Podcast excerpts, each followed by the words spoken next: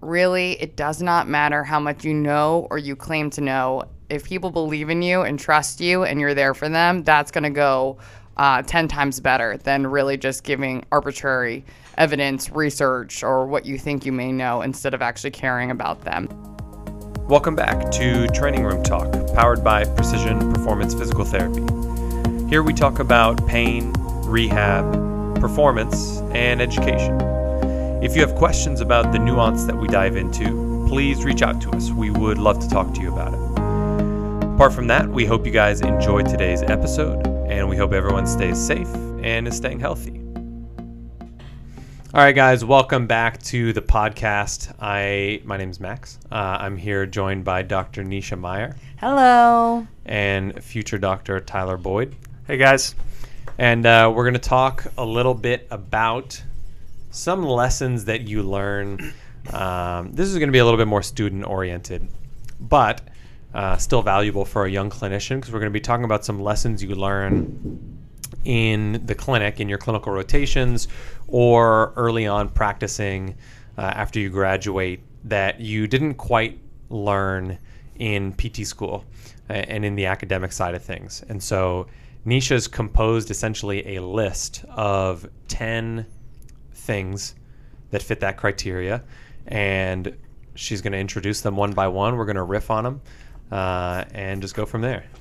So these are my 10 lessons that I've learned outside the classroom, in the textbooks, and in the clinic. I think what's important is that I'm about, what, six to seven months out from school. So I feel like I've grown so much, but at the same time, it still feels like very palp- palpable, like the fear and anxiety of being a student. Um, I feel like just yesterday I was still having a CI, and now like we have students here, and it's it's kind of cool to feel like you can look back on the memories and remember exactly where someone is, but at the same time you feel like you learn so much. So my first lesson is let your patient lead by listening. Now, well, let's just talk about this one. Like, what are your general thoughts about that one lesson? Yeah. So there was a Oh, re- here comes the article. there was a, a paper published called "Listening is Therapy." I believe the head author was D- Diner, Diener, D-I-E-N-E-R. Um, I believe that was in 2018. But anyways, if you just Google "Listening is Therapy" study or "Listening is Therapy Diner," you'll see it. Um, and it basically just talked about the importance of listening, essentially in physical rehab, in physical therapy. Uh, and we often get in our silos of looking at biomechanics or of even looking at pain neuroscience and looking at communication. And we look at all these things in their silos. But at the end of the day, what's going to give you information about when to utilize which of those concepts, which of those paradigms, those models uh, to address some of what the patient is coming in with. You're not going to figure that out until you listen to what they say. And I've been on clinical rotations. This is maybe something I've learned not because I saw a good example of it, but mm. because I saw the opposite. Mm-hmm. And I would be in the clinic or, you know, be in whatever rotation setting, acute care, and see an instance in which I saw a healthcare provider ask someone about the pain that they're having. And I could tell that the person was trying to explain to them a story about what's happening in their life and about what's going on with this pain that they're having. And the provider would interrupt them and immediately start asking them questions. Okay, so tell me a little bit about what's going on with your shoulder. Ah, oh, well, you know, it's just, it's been bothering me. Okay, so that's your left shoulder? Yeah, yeah, it's my left shoulder. And, and they're kind of pointing at their shoulder. And then, like, yeah, it's just been, and it's like, okay, so it's in the front and then the person's just like never actually getting the the, the opportunity to express what's going on mm-hmm. because the healthcare provider thinks that it's more efficient if they just you know go down the list of questions and unfortunately we understand that biomechanics and tissue and all that stuff only gets you so far and the story about what the person's experiencing fills in a lot of what you need to know in terms of understanding how am i supposed to intervene here and that story doesn't come out if the person feels like they're being interrupted. And the story also doesn't come out if you're not asking follow up questions to the clues that they're giving you in their subjective that would hint at something more going on there. And you don't get to that point unless you listen to them. And I'll say another study that came out um, looking at the amount of time that it took for healthcare providers Mm-hmm. in an, in an interview of a patient before they interrupted the patient. And the average time it took, I believe, in this study was 16 seconds, with a fair amount of occurrences within three seconds of the patient's initial speech before they interrupted it. So it truly is before they're able to finish their first sentence, most healthcare providers are already interrupting that patient. And that's telling the patient that you're on their time and not the healthcare provider on the patient's time. And that caused a lot of issues in terms of the rapport and in terms of your ability to gather the information that you actually need, contrary to your own belief. I think it's like I think it's funny that you brought up like the how you say the list of questions because I think that's what school teaches us, right? You have a half hour, 45 minute practical or whatever. You know you have 10 to 15 minutes on a history portion of the exam, right? So I need to find out all this information about this person why why this like example case on this example case so i need to just rattle off as many questions as i can in order to get this done so i can pra- pass this practical. And that's kind of how school does it right? Um, when in reality like you're saying max it's the opposite. When someone comes in it's like have a conversation with them and just what Nisha said, just listen to what this person is here for. Um, and that's kind of one of the things that I've noticed between school and being in the actual clinic Yeah. itself. And you know, you need a framework early on to help Yeah. give you a list of questions. You don't even know what could be asked or what should be asked. Um, but it needs to be intentional that you, at some point, can start to abandon that and make it a little bit more of a process of you listening to them. Yeah, for me, this one was stepping away from that checklist and framework and really focusing on letting that patient like take me where they need to take me. Listening, okay, now like their story is going to guide my subjective, it's going to guide my objective, it's going to guide my plan of care, and really taking time to understand and not just the words and the dictions that they're using, but actually what does it feel like if I could not do these things or putting myself in their shoes. So I've started focusing more on what they're telling me than what question do I need to ask next? All right, lesson two less is more. Go ahead and dive into that. I'll just leave it. I'll leave it like that. Um, less is more. So you can go so many different directions with this. I don't know what you had in mind. Um, I think that when we're looking at our effectiveness as healthcare providers, right, we understand that when someone comes in, they're coming in because they have too much on their plate. And now they have pain. And that's made what is already overflowing their schedule and their their life in terms of an emotional load and a probably actual time load. And on top of that now they're unable to successfully and to completion do the things that they need to do. And to think that you're going to come in and give them 15 things to do uh, outside of PT, and they're going to come to PT and they're going to do another 15 things here. They're going to be sore, and it's going to interfere with a lot of other stuff that they do. And to think that that's going to be a successful strategy, it's just not. Uh, we know that adherence is incredibly low to the traditional home exercise program. And one thing that you can do to combat that poor adherence is to make things as simple as humanly possible. And we know that that works in a lot of instances, right? There was a study uh, by Chris Littlewood on rotator cuff tendinopathy where they looked at a single exercise for folks with rotator cuff tendinopathy. And it wasn't even a specific exercise. All they were doing was a TheraBand lateral raise, and they could be anywhere between complete abduction to complete flexion. You could self-select as the participant any angle that you wanted, if you want to be in scaption or whatever. And they showed improvements in rotator cuff related pain with a single exercise that the folks were doing and logging every day. You know how frequently am i doing this? How much volume did i do? And just progressing that one exercise very simply. Uh, and i think that that can be modeled in a lot of other conditions and, and painful issues as well uh, and just keeping things very simple. It also makes it much easier to calculate. Like if it is something that you are worried about load with um, picking 17 different exercises is going to make it very difficult to quantify how much stress did i put into this person's system I have no idea because we did so many things. Uh, that's particularly a challenge when you're going through maybe some of the higher level athletic stuff, and mm-hmm. it's still something that I don't think that there's a, tri- a uh, an exceptionally effective way of doing, like agility drills, right? How much stress is that putting on someone's ACL or through someone's patellar tendon?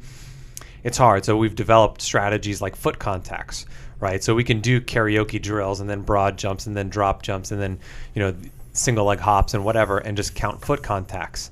Um, and that makes it very simple to calculate that stuff.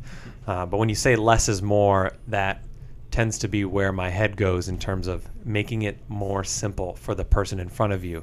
I think you could go the education route too in terms of uh, mm-hmm. explanations, which I'll, I'll let you guys go into. Mm-hmm. Yeah.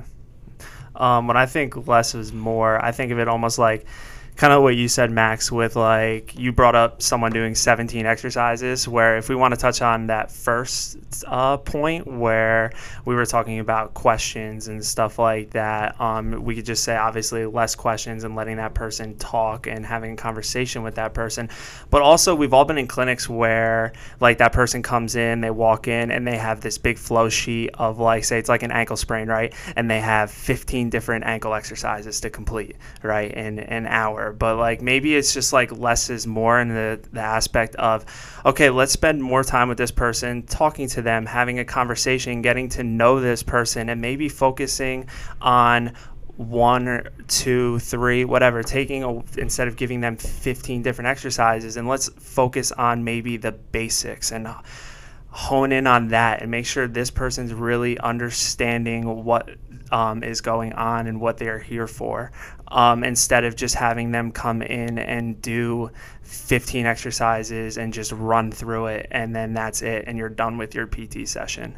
So that's kind of what the first thing that comes to my mind when I think less is more.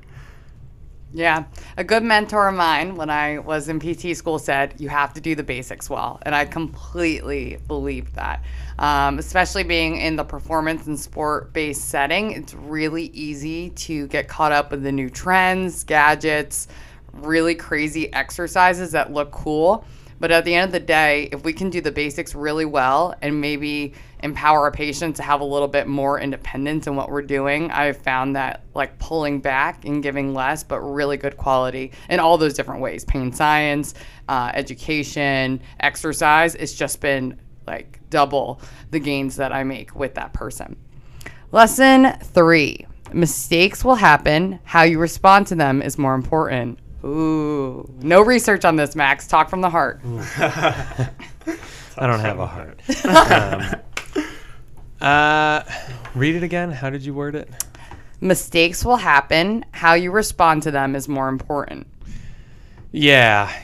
Uh, so as a, I'm trying to think of this not in the context of like a patient. You know, my first thought is thinking of patients of flare-ups and, mm-hmm. and things are going to mm-hmm. be up and down, but um, from a student standpoint, there should be zero point in time in your career where you are not making mistakes.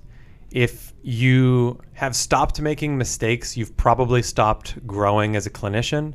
Yeah. And you need to either find something that you're still interested in learning in, transition into that, or find ways to challenge yourself in the the the current role that you're in, or just get the hell out of there and surround yourself with people who are going to push you a little bit more. Um, you know, this is something that I think I I can appreciate from a, a residency standpoint, just go, in going through that. And you know, Tyler, we were talking about this a little bit. this morning, but through the residency process, you know, I'm going through and presenting on my, you know, evaluation of some scientific research, some article. I'm presenting cases that were patients that I saw, uh, and I'm doing these things to groups of studs, stud clinicians, stud researchers, academics, and they're basically there to criticize my every thought and my every belief. And that is what I paid for and am looking for intently. I, I would not have gone there had I thought I'm going to get through this residency without fumbling my way through and making a million mistakes. Um, because those just are the things that are going to contribute to you being a better clinician. I think if you're not making mistakes, it's because you're just in the wrong room. Yeah. I mean, I think you hit it right on the head, Max. Um, mistakes are going to happen, right? And I think as especially students coming into a um, clinical rotation, right? You walk in there and you're just like, oh man, I don't want to mess up, especially mm-hmm. on the mm-hmm. first day, right? First like you're like, oh man, like I really I don't want to mess up. Like, what's my CI gonna think of me? Like, oh man. But um, yeah, like you're saying, if you're not making mistakes, you're probably not growing as a clinician. Um, so. Yeah, at least for me and all the A types out there, I'm definitely an overthinker. So um, it's been really important for me to take situations. I mean, we're humans working with humans. Like it's going to happen, right? Um, we can for disaster. Exactly. We can always do better. And for me, I fuel any experience that I wish went better or I wish I might have done something different to be better the next time. And that's been really helpful in spinning that um, experience for me. Lesson four people care that you care. Thoughts? Yeah, no one's going to listen to you until they know that you care about them. Mm-hmm. That I think goes with the, the listening piece, where, yeah, I just, even for myself, you know, going to a surgeon for my knees like a few years ago, I could very clearly tell that they had no care in the world for who I was, what I was interested in doing, uh, what effect that what they were going to do was going to have on who I am and what I'm interested in. And for that reason, it just made it so much harder for me to not be skeptical of them and not, you know, take what they said with a grain of salt and I don't know, just not feel wholly comfortable yeah. with their advice. Even if I knew this guy is is the head of this massive institution with a ton of academic background, a ton of credentials and letters behind his name, but I just don't think he cares that I compete in powerlifting, mm-hmm. and therefore I don't really care what you have to say to me. You mm-hmm. know that I think that's just true with a lot of patients. Yeah. What's the expression? It's like people don't care about how much you know yep. until, until you, they know how much you care. Until they know yeah. how much you care. That expression went in my head, but I was like, I don't. I'm not gonna be able to piece that together. So yeah, go that's why. Thank God. Thanks, Max, for putting it together for me. um, but yeah, no, I truly think that's like that's true, especially when with the people that um, we're dealing with. Um, so yeah, that's basically all I got on that one. Yeah, that's my biggest thing, especially if you're a new grad or a student. Really, it does not matter how much you know or you claim to know. If people believe in you and trust you and you're there for them, that's going to go uh, 10 times better than really just giving arbitrary evidence, research, or what you think you may know instead of actually caring about them. The other thing I added in there was just because I'm a talker, silence actually can be a huge support and show that you care. Like nonverbal support is huge. Um, I get a lot of criers, and I've learned to, instead of filling the space with my voice and support, sometimes you just have to show it. So that's a big thing for me. Lesson five confidence with uncertainty.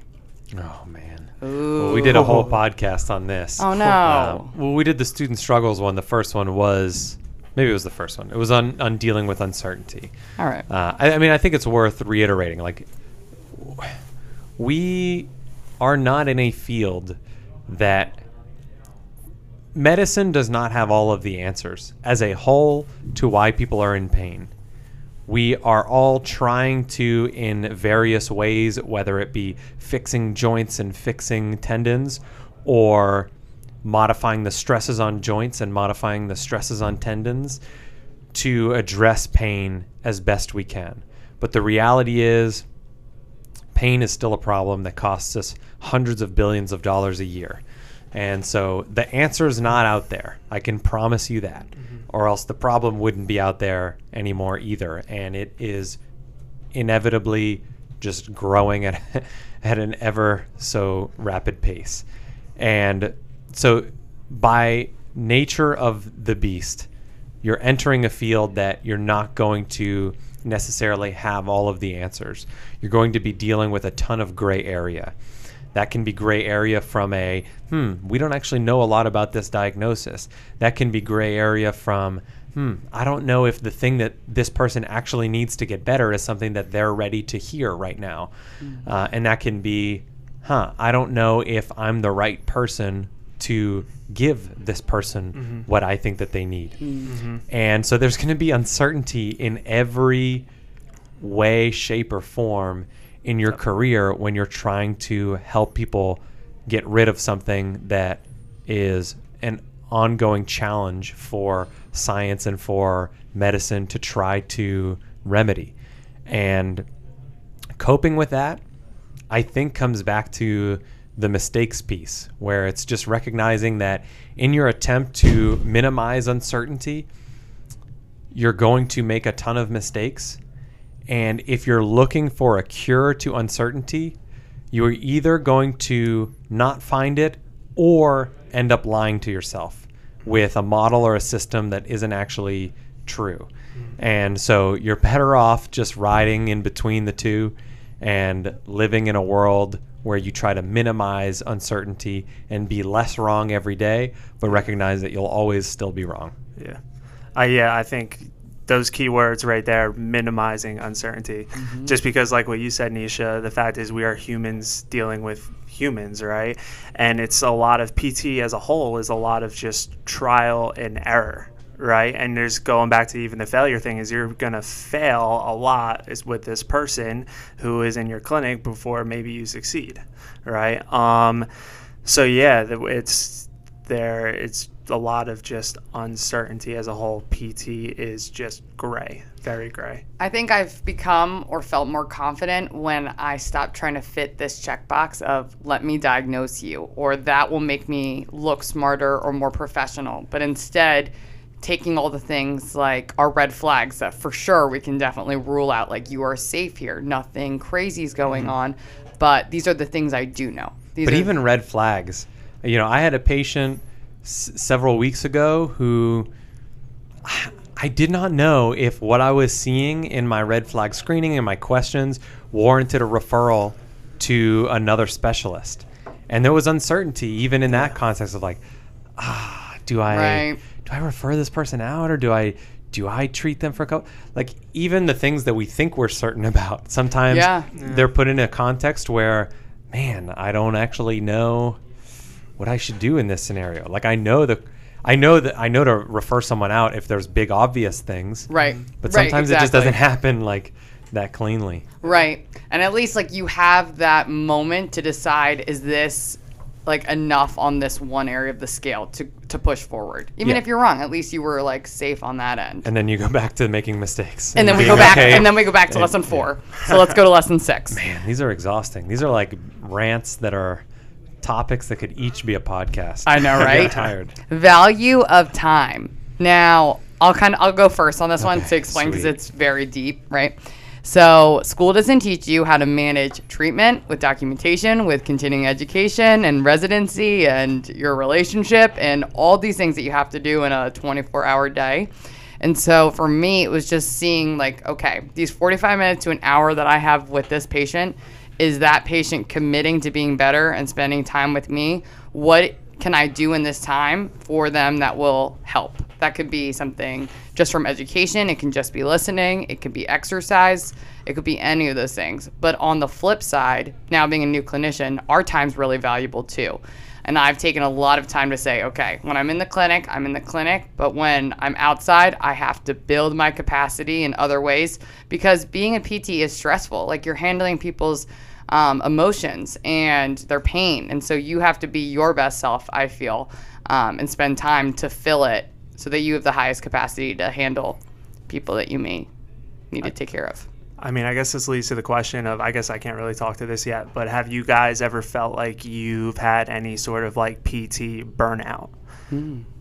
Max? Uh, definitely not. I think burnout is obviously something that exists, right? I think that when we look at, in my circumstance, residency, part of the reason that becoming as skilled as a clinician as you can is beneficial is that it helps you combat against burnout even in the same given window of time, right? So it's like, hey, I'm a PT who has been working for 10, 15 years. I have barely done any continuing education. I've just been getting CEUs. I haven't looked into anything outside of here.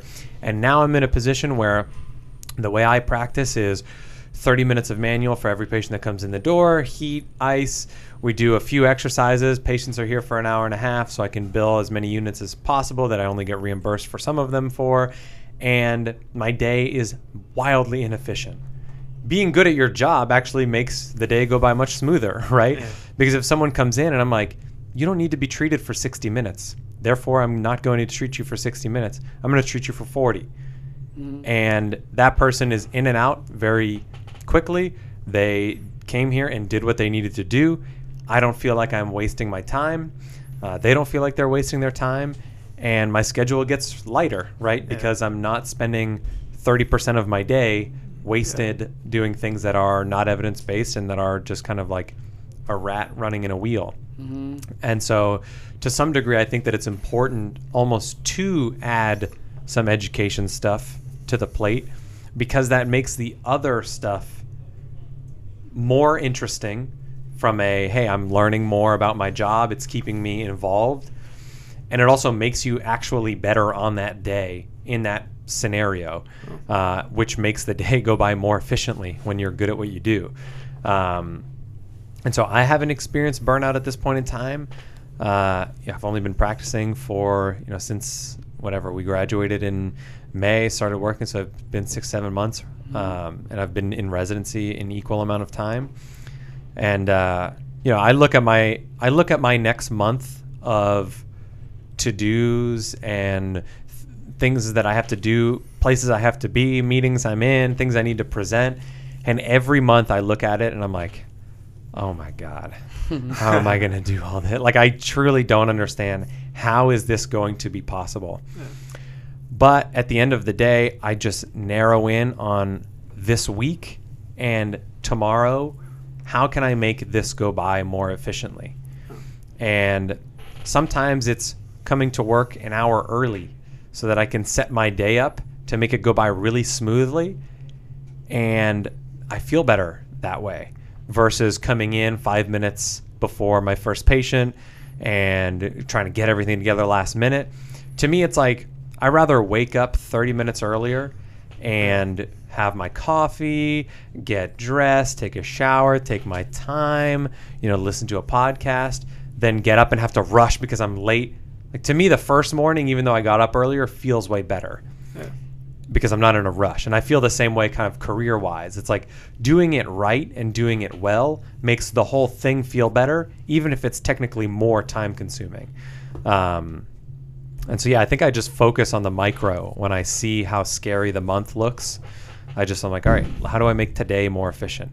Um, but like you said, there's times that you need to take a step back as well and you know say I'm not doing anything this weekend that has anything to do with PT or I'm going to take my Thursday Friday off and I'm going to do absolutely nothing for 5 days, you know, 4 days. Like it you just have to take time for yourself and when you're a clinician or a student, it feels like the only thing that you have in life and your only purpose is to be clinician and student and having other things that you're interested in is valuable in making you feel you know refreshed and not getting to the point of, of burnout but i think it's that's such a hard thing to address because everyone is different Yeah. Mm-hmm. you know and part of it is the expectation like i expected going into residency this is going to be a grind Yeah. right and because that's my expectation going in i'm just experiencing now what I was preparing myself to experience Definitely. if i went in with the mindset of like yeah this won't be too bad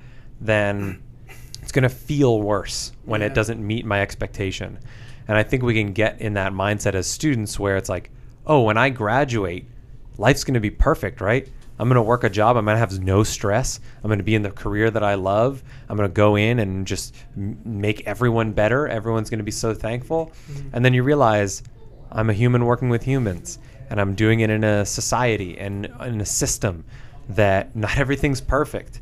And it's important to have the expectation that like yeah sometimes this will be stressful sometimes i'm not going to feel like doing this. I'm not going to beat myself up about the week where i feel exhausted and i'm just kind of getting through the day. Like, it's okay to have those too. So i think so much of it is is the expectation the mindset that you go in with that dictates how it feels. Yeah, I feel like coming out of school, I have a new view on PT burnout because I think it's a giant umbrella term and it depends on what you're feeling fatigued from. Especially with COVID, I feel like some PTs right now are going through burnout of finding the right place or maybe not even getting a full time job. So it's like interview, interview, interview, and just fatigued and feeling vulnerable and putting yourself out there. And there's no um, consistency in where you're going to be. And so that could be like burnout from the system.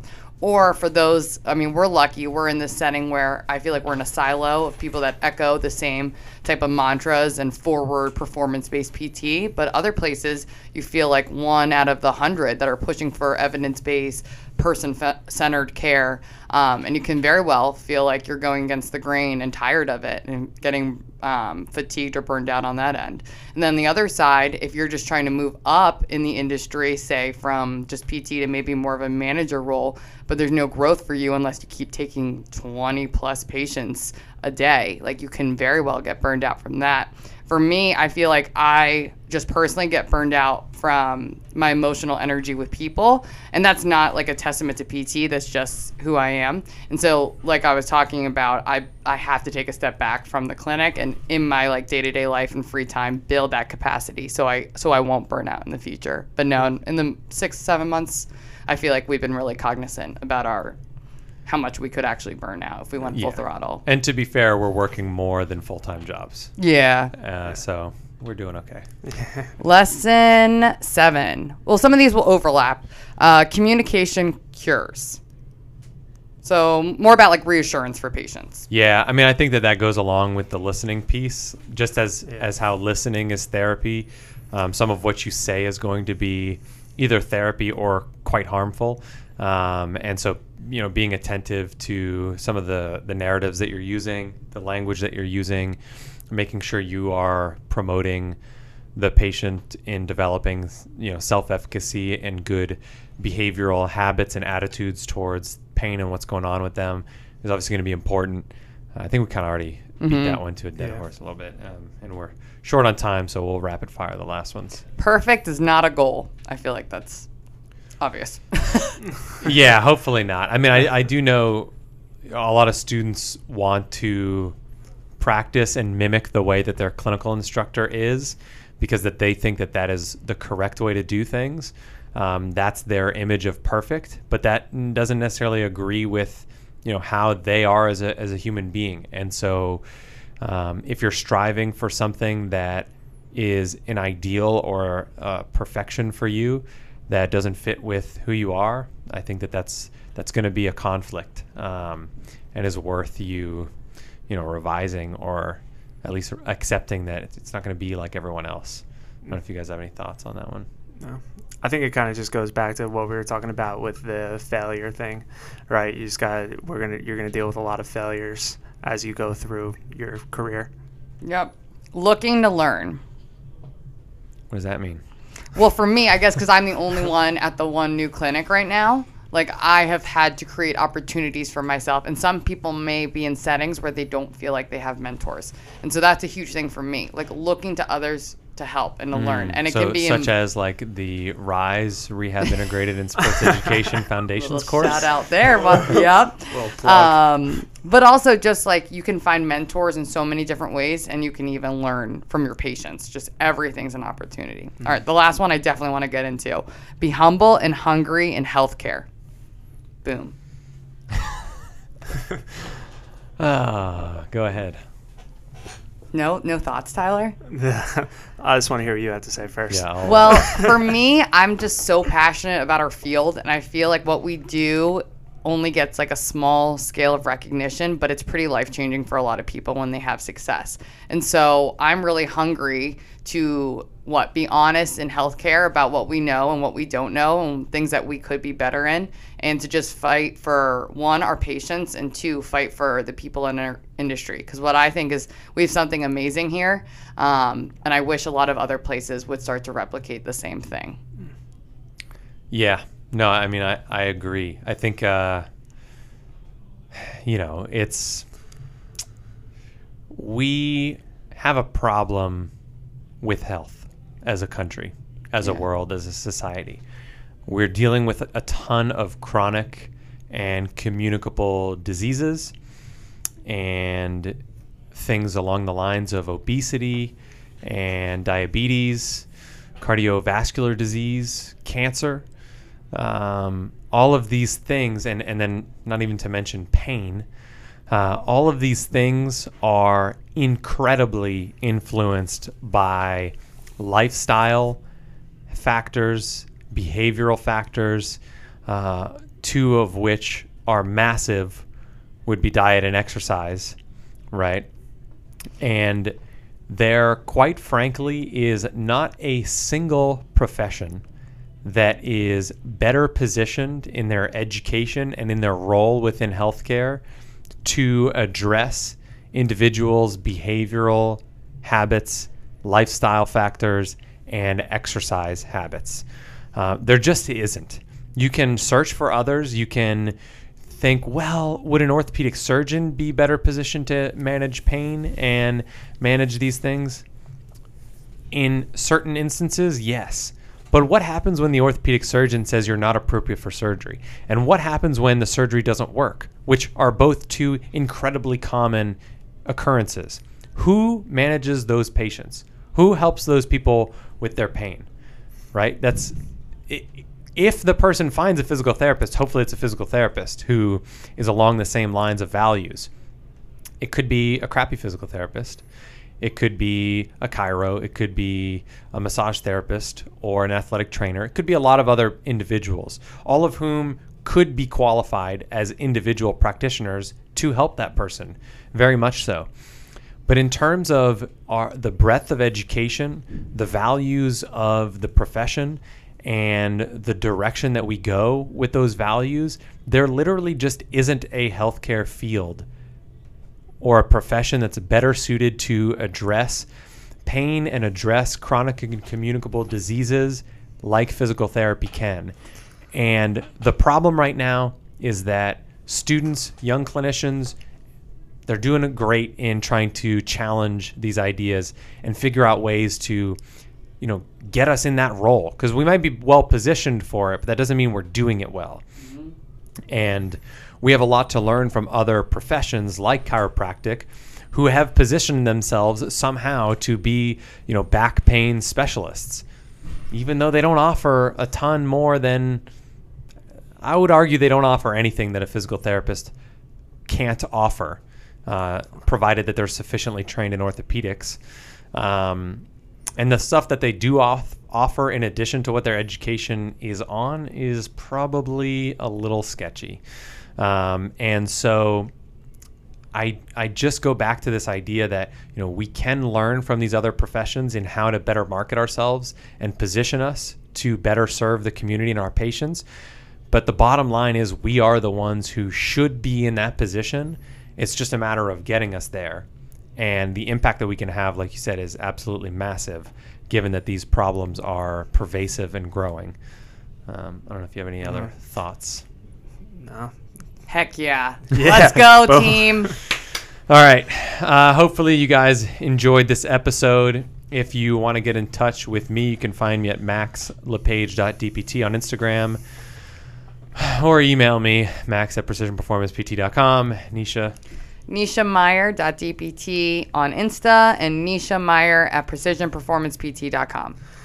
Tyler Boyd dot spt on Instagram. cool. Hope you guys enjoyed. Talk to you in the next one. Peace. Thank you for listening to the Training Room Talk podcast. We hope today's discussion was helpful in illuminating some of the complexities behind pain and rehab.